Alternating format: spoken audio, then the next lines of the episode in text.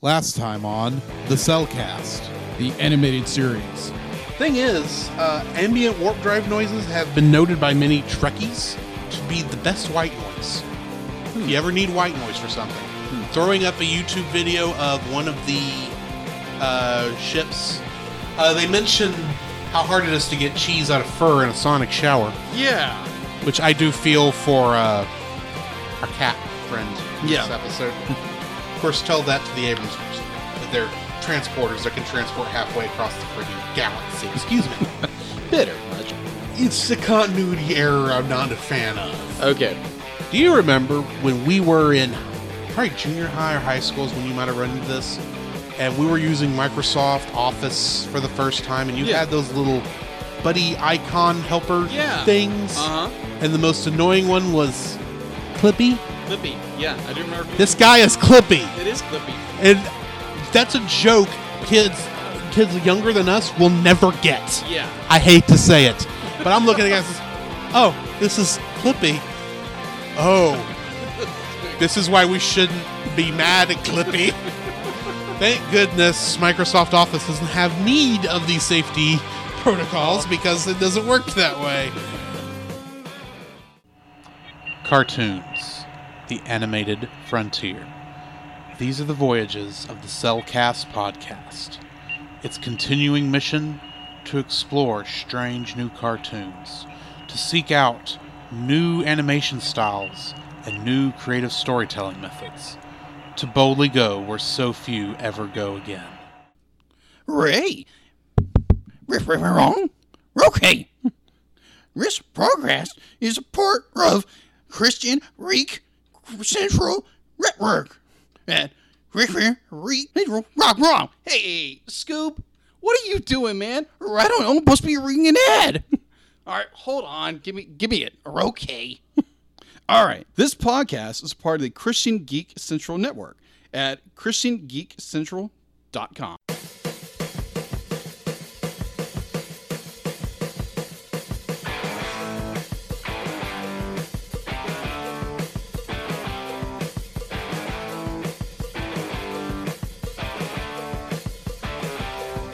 Hello and welcome to another episode of The Cellcast. The animated series. Joining me today is a man who sometimes just needs to go flying away, Jacob. Ruff. Maybe. Maybe. Why, thank you. I'd like to introduce our co host, a man who just. It's just cosmetic. Welcome, Drew. I need to have that sound effect going for a little bit at the beginning of this episode, don't Yeah. I? Yeah, you do. Uh, da- da- da- da. Today we're reviewing season one, episode seven of Star Trek Lower Decks, called "Much Ado About Boimler," which was written by M. Willis and directed by Barry J. Kelly. Uh, in this episode, Mariner tries to impress her best friend from Starfleet Academy, who is a visiting captain. Boimler is sent to Starfleet medical ship after a transporter accident puts him out of phase. Also, there is a dog. So, uh, in this episode, this episode starts off referencing uh, the TNG season six two-parter episode "Chain of Command," where uh, Captain Picard and Doctor Crusher go on some secret mission to infiltrate a Cardassian Yeah. planet, and Captain Jellicoe is a is a temporary captain of the Enterprise in that Right. one. Referencing also the fact that she calls uh, these sub captains uh, babysitter Jellicoe types Hmm, okay. uh, Jellicoe was.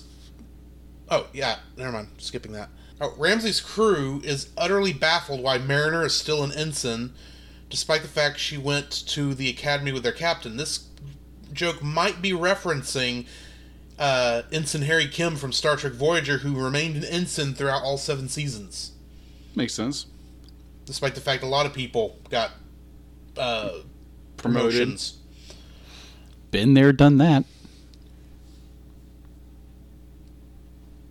The uh, weird phasing effect that uh, Boimler has having to deal with is while it's not described or explained exactly, it might be referencing the next generation episode, The Next Phase, in which Geordi and Ensign Ro are presumed dead after being transported incorrectly. A transporter malfunction also led to a strange phasing that happened to Captain James T. Kirk in the original series episode The Tholian Web. Uh, at one point, Boimler is spooked that the time travel police is coming to get him mm-hmm. because uh, he's confused Division 14 with uh, the temporal agents that. Uh, I just walked right past it. Well, there was a Deep Space Nine episode called uh, Trials and Tribulations that dealt with uh, two very Fox and Mulder types coming to the uh, coming to Deep Space Nine to find out why the Defiant and her crew went back back in time to the episode "The Trouble with Tribbles." Uh huh. This might be a reference to that group, or, or uh, the group that Ensign Daniels from Star Trek Enterprise might have technically been a part of, because he was traveling from the future back to the time of Enterprise to stop a temporal Cold War from erupting Oh, okay. or getting any worse than it already was, I should say. Uh, we can see a Gorn doll as one of Captain Freeman's trinkets in her uh, office. Uh, the Gorn is what Captain Kirk fought at uh, well, at the location that was filmed at uh, oh, what is the name of that rock formation we talked about earlier, Oh yeah. Um. where Bill and Ted died. yeah. Uh, Vasquez Rocks. Yes. Yeah, uh, that's what who that's the Gorns or is that alien species that Kirk fought at Vasquez Rocks in. Oh, Arena. okay. The green lizard. The green lizard thing, yes. Yeah. And uh, the that Vasquez Rocks was recently reused in Picard season one as Vasquez Rocks. Okay. Uh, the Division 14 medical specialist is a huge alien callback to the original animated series. He is from a species known as the Triexian. They, of course, could not exist outside of the animated series because the three arms Yeah. thing there. That makes sense. Uh, Captain Ramsey says uh, her Vulcan officer kicked some Borg butt with Vulcan jujitsu. This probably references the Vulcan martial art, of uh, Suus Mahna, which was introduced in Star Trek Enterprise. Uh, they mention stealing an old special car. This might be a reference to uh, uh, Star Trek 2009, where James T. Kirk stole a 67, uh, 65 Chevy Corvette Stingray and drove it off a cliff. Yeah. Ouch. That hurt watching. Yeah.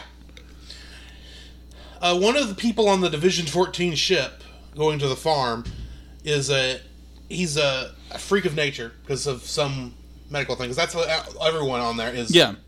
The result of some strange freakish thing. Yeah. And uh, one of them was he was equal parts accelerated growth and reverse aging. Uh,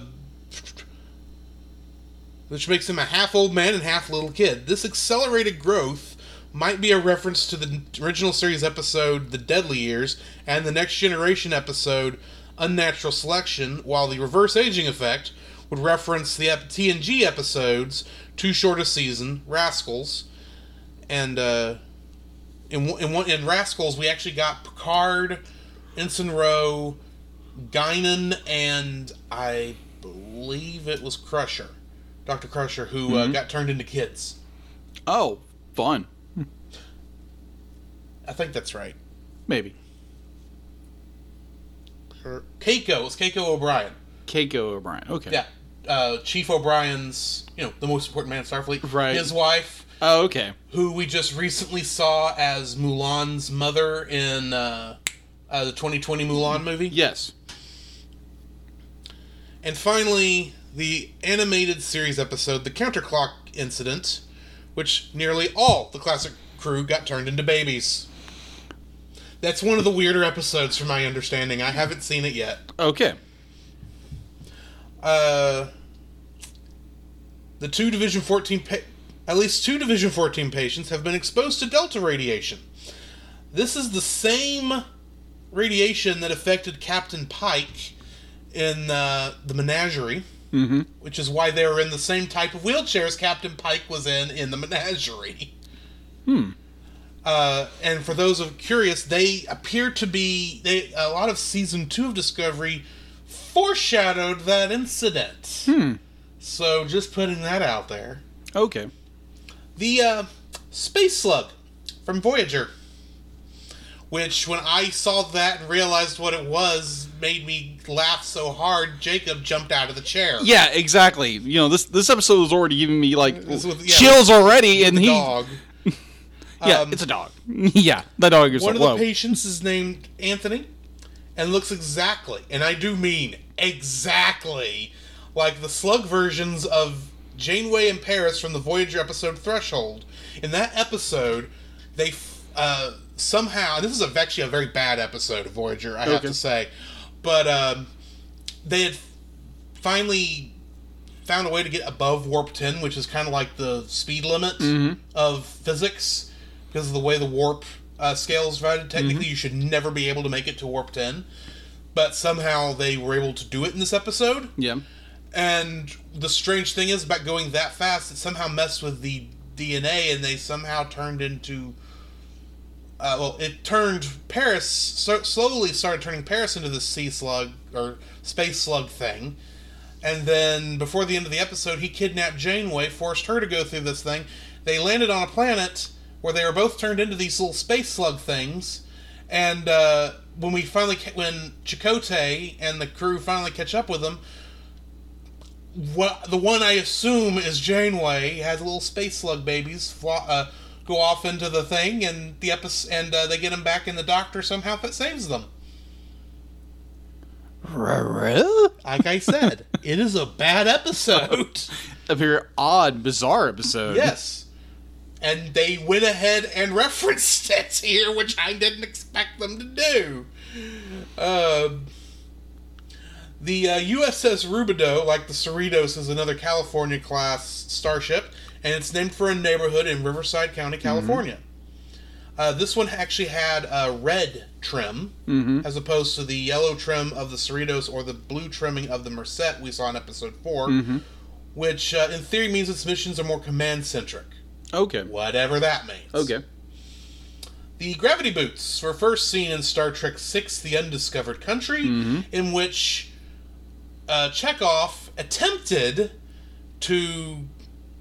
Uh, claimed. Well, Chekov claimed they belonged to. Since they were found in uh, Ensign Dax's uh, locker, said it was her, his, and said, That's Have you ever heard the Russian epic of Cinderella? If shoe fits, wear it. Fits. To which they all point down and Ensign Dax's feet are not exactly the kind that would fit in that sort of gravity. I boot. do remember that. I do recall seeing that. But uh, yeah. Also, Picard famously deactivates his gravity. Well, in Star Trek First Contact, there is a scene in which uh, Captain Picard was able to escape some Borg drones on the outside of the Enterprise by deactivating his gravity boots and pushing himself to the other side. Right before Worf stands back up with a Borg drone's hand tied around the uh, hole in his spacesuit points his phaser rifle up at the what what the Borg were building on the Enterprise E and says assimilate this and pulls the trigger and Yeah. blows it up. Mm-hmm. In one of my favorite scenes. Uh, last but not least, the giant. Oh, not last but not least, but the giant space jellyfish that uh, was in the Rubidoux. Mm-hmm. Uh, this is a reference to the Next Generation pilot episode Encounter at Farpoint, in which two space jellyfish uh, were at the center of everything that was going on. Hmm. And uh, the, epi- the episode ends with Ransom offering to buy Captain Ramsey a drink, but uh, she flips him over the table instantly. This might be a reference to the first ever episode of Star Trek Deep Space Nine, Emissary, where Quark makes a similar pass to Kira, and she says, "If you don't take that, if you don't take that hand off my hip, you'll never be able to lift a glass with it again." and that are all the references in this Ah. episode of Star Trek Lower Decks. So, since I've talked for a bit, what did you think of this episode? Uh, I'm kind of mixed. I mean, like it's it's very got this uh this horror vibe to it. Yes. It's it's it's almost like it's almost appropriate for more like a Halloween episode, which is a little early, but By a month. by a month. But there were parts I liked and there was parts I didn't like. Uh, they were the part that Boimler got transported and it became almost transparent. Mm-hmm. Or he's in this phase mode. Yes. And like even um, what's his name? Rutherford? Rutherford. Rutherford be like, oh, it's it's just a phase. I'm thinking like, okay, it's it's a it's momentarily, but then they go It's through a this. very long moment. it's a very long moment, but at the same time, be like it's.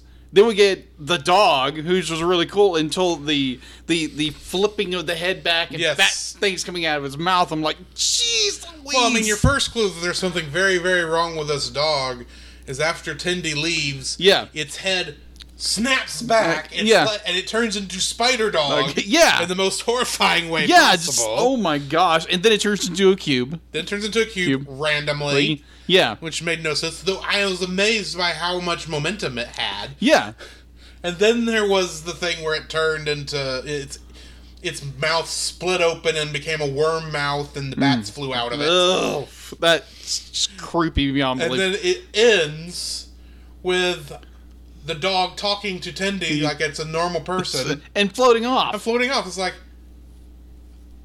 okay. And then Boyman says, "Wait, you knew that thing could do all that stuff?" Says, "Yeah, don't normal dogs do that?" No! Even the dogs. Oh, the, well, guess what? You are a freak.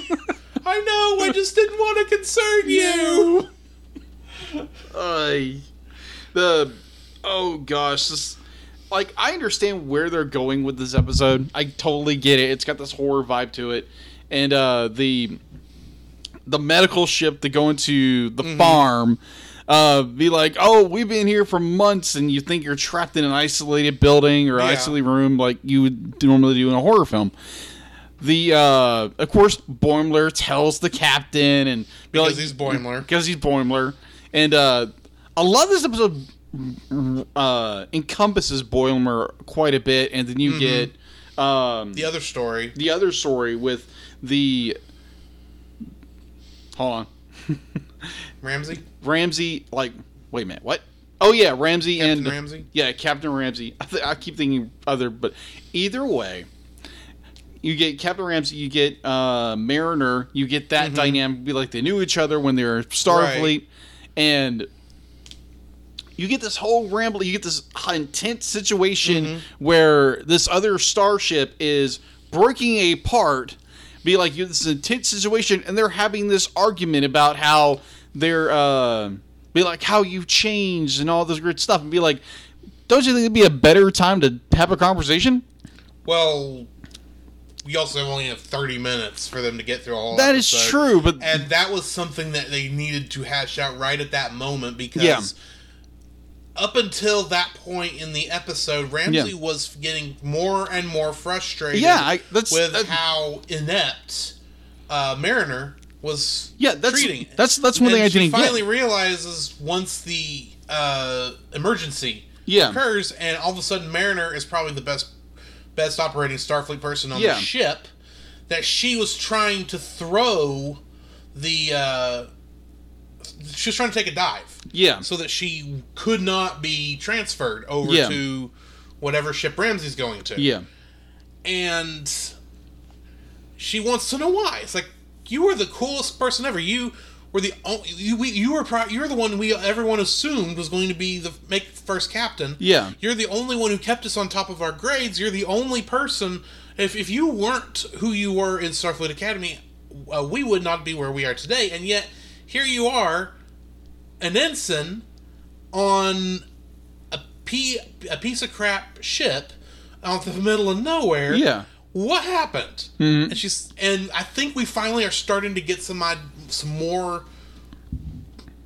My, my theory as to why uh, Mariner is there is get some more support in this episode mm. because you get the feeling that she. Well, I do think she is disillusioned oh Uh, yeah, definitely. very much. I think a lot of why she's there is she's she does I think she doesn't want to be captain until she knows how to be the captain she wants to be. Mm-hmm. I think that's nine tenths of it because if she we can see she knows how to work. All she's got to do is you know act right for Yeah. for you know maybe a month, two months. She could be upgraded very upgraded. She can be promoted very quickly Yeah. up the ranks and become the captain of her own starship because she is a very capable officer, but she doesn't want to be Yeah, she she doesn't want to be, and because she, she does not like the Starfleet bureaucracy in so many ways. yeah, and she doesn't know how best to handle that. and it se- it seems more that it seems even more to that that that um, Mariner has this be like she's the laid back kind of character who mm-hmm. be like I'm going to find the easiest cheapest way to find you know any way out of anything. But when you have like you know crunch time or you know Yeah. a, a crisis comes over, be like that's when that that leadership quality can, pops into her. Mm-hmm. But I'm I'm still trying to wrap my strap my wrap my brain around that. It's like okay, so you're the the laziest person on the ship, but when action kicks up, it, it, it's She's it's not lazy though. She goes to a lot of work to appear lazy. that is true. That is true. And you you go back to uh, a couple episodes ago where uh, was it episode five where she was uh, promoted to lieutenant for a short time. Yeah. And before that, before she got promoted, she was doing. She had all the worst jobs on the ship, and she found ways Uh huh. To make them better jobs than they were. Yeah, I agree and with she you on that. actively improved the uh, the jobs of the people around her who Right. had the same jobs. Right. Everyone else was willing to ignore those people. Mhm. And I think in many ways that's how she feels about Lower Decks. Part of the Yeah, reason makes sense. in that episode she hates that promotion is Mm-hmm. not because it was a promotion and more responsibility. It was more responsibility in that environment Yeah. In her own environment, she would, or in a different environment where that was more laid back and Yeah. not so, High strung. well, really 24th century esque Yeah. is the best way I know how to put it. Because most of that ship, fit, while it's not the Enterprise, it feels like they're trying to copy what we saw on the Enterprise. Yeah. Which is not exactly. It's a little romanticized Yeah. on how people work. Mhm. Uh, I, and I think Mariner knows that and wants something maybe more akin to. Uh, she doesn't want a big ship. She doesn't want a ship with the line. She wants a smaller ship, I think. But she wants. She doesn't want to have to go through the bull crap. It's Yeah. the easiest way I know how to put that Yeah. I got you. in order to get up there, and she's literally doing her best to keep from having to go through any bullcrap. And when in this episode Ramsey offers offers to make her her first officer, she has to make a choice: is this now when I leave the lower decks, or is this when I finally step up and maybe join a much more capable crew, one that's not you know so set in its pre Dominion War ways of thinking Mhm. that had to be sharpened during the Dominion War. I think that's what's going on. I don't really know. Yeah. I think she's she she she's in love with the ideals of Starfleet, but not with the reality Yeah, of Starfleet. I exactly. is what it is. Yeah. I think you're right on And that she's one. trying to figure out how she's going to work in that environment. And that's why she's intentionally trying to stay as lower decks as possible because at least lower decks she's able to work with the people Mm-hmm. and not just you know maybe lead from on high. True. Anyway, that's my thoughts. All right. Yeah, it's it's a good episode. There's there's a lot of good in there. There's a lot of like really good suspense moments uh, that make you actually jump. Uh, definitely the dog. Oh my gosh, the dog. Um, Well, another thing I want to point out, uh, that ship, we, we don't know how long the the farm, as Yeah. they kept calling it, Yeah. was in spe- what was on that mission to collect everything, but it had to have been at least a couple years because half old man, half kid guy Mm-hmm. is wearing a uh, a Deep Space Nine First Contact uh, style uh, uniform. yeah. He's Well- the only one on there wearing that style uniform, but he does have a, that older style uniform Well, also these they've been there for months. more than months because I think he had to have at least been on that ship for about a year now, at least. I mean, I don't Probably yeah, where he was be- from. it would have to be a year because this season takes place a year after Nemesis, and Nemesis had those uniforms. Okay, that makes sense. Anyway, Yeah. Either way, it was a good. continuity things is what I catch. I got you. Uh, good episode. Little weird. Um, yeah, would fit more into more like a, like a Halloween episode because it has that that you know Creeping vac- factor. creepy factor playing to it. Um, but other than that, it was it was a good episode. Um, I enjoyed it to an extent. There, there I you know there was a little problems here and there, but um, I enjoyed it. Well, I think that brings us to the end of this episode. So join us for our next episode, which is Veritas Veritas. or Veritas. I think it's Veritas. It's Latin. I don't know. It's all Greek to me. Uh, anyway, join us on that next episode, and we'll see you then. Later. Live long and prosper. Come, Jacob. We must prepare for next week. Prepare for what, Drew? Same thing we do every week, Jacob. Record a podcast. Oh boy. So where can they find you, Jacob? They can find me on Facebook at Jacob B. Heron and Jacob's Daily Art Corner, my personal art Facebook page. On Twitter at Jacob B. Heron, on Instagram at Jacob B. Heron, and on Letterboxd at Jacob Heron. Where can they find you, Drew? Uh, you can find me on Facebook at Drew Dodgen. You can also find my Facebook page at Drew's Photo Bin, where I upload uh, my photography.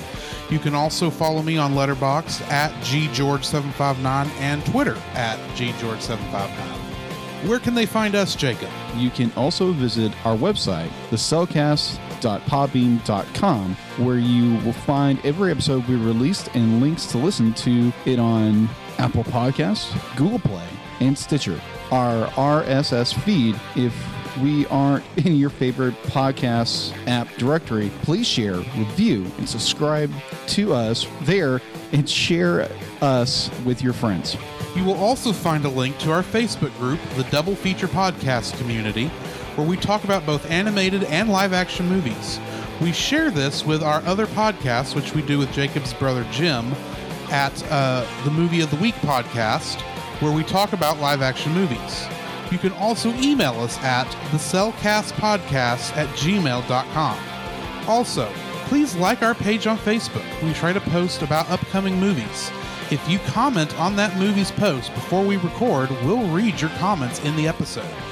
And remember, every time we say the Cellcast, that is with a single Single L.